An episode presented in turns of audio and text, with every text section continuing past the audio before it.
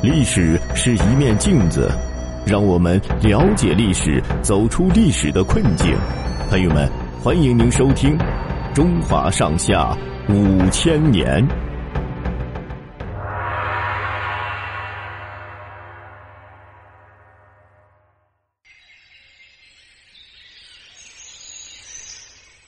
密谋沙丘，张良行刺秦始皇没有成功。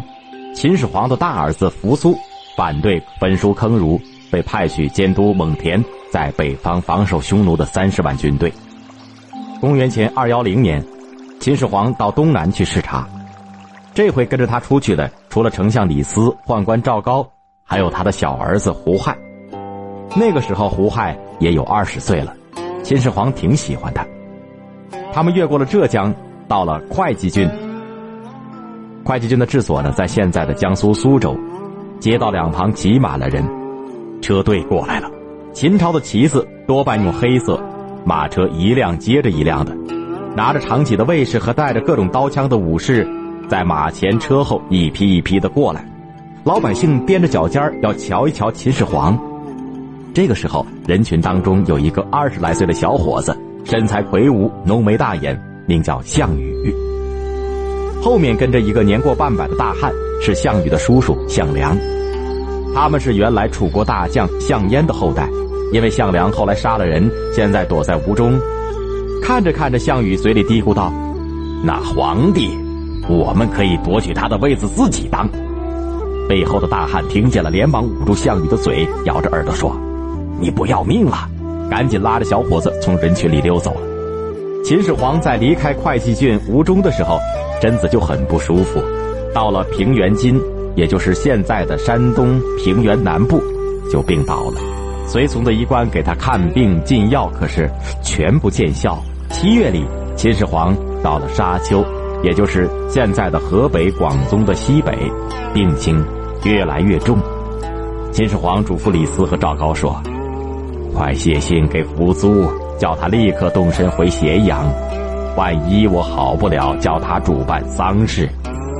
李斯和赵高写了信给秦始皇看，他迷迷糊糊的看了看，叫他们盖上印，打发使者送去。他们正商量着派谁去的时候，秦始皇已经宴驾了。皇帝死了呢，从前叫做宴驾。丞相李斯出了个主意，说：“这儿离咸阳还有一千六百多里，不是一两天就能够赶到的。”要是皇上宴驾的消息传了出去，里里外外可能引起不安，不如暂时保守秘密，赶回京城再做道理。他们就把秦始皇的尸体安放在车里，关上了车门和车窗，放下围子，外面的人怎么也看不见。随从的人除了小孩胡亥、丞相李斯、宦官赵高和几个近身的内侍以外，别的人全部知道秦始皇已经死了。文武百官照常在车外上朝，每天的饮食也像平日一样的送。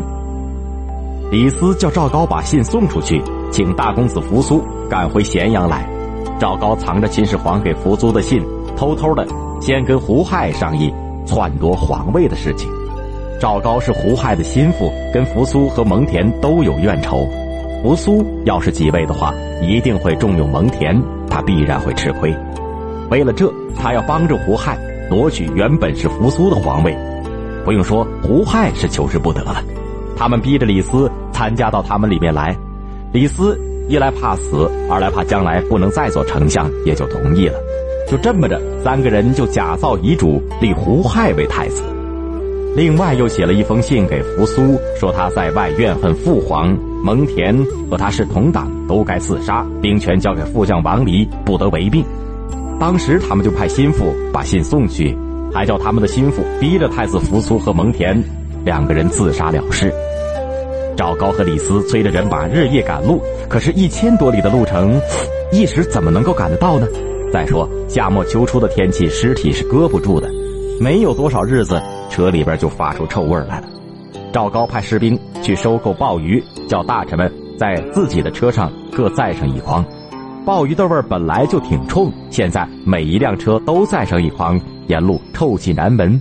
秦始皇车里的臭味也就不足为怪了。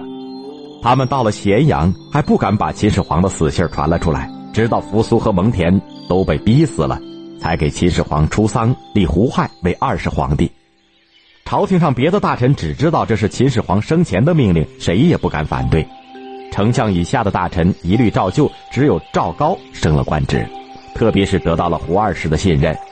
实际上，赵高的权力比李斯还要大，他就跟二世两个人商量着，要按照他们的意思管理天下。首先是杀害老臣，大兴土木，加重捐税，屠杀百姓，那还不把国家弄成一团糟才怪呢。